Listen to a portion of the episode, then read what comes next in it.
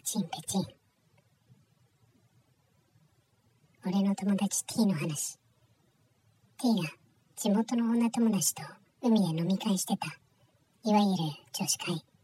夜の1時を回った頃みんな程よく酒が回った時に2人組の男が乱入してきた。その男たちとはしばらく話が盛り上がってたらしい。でも T は少し違和感を感じてたんだって。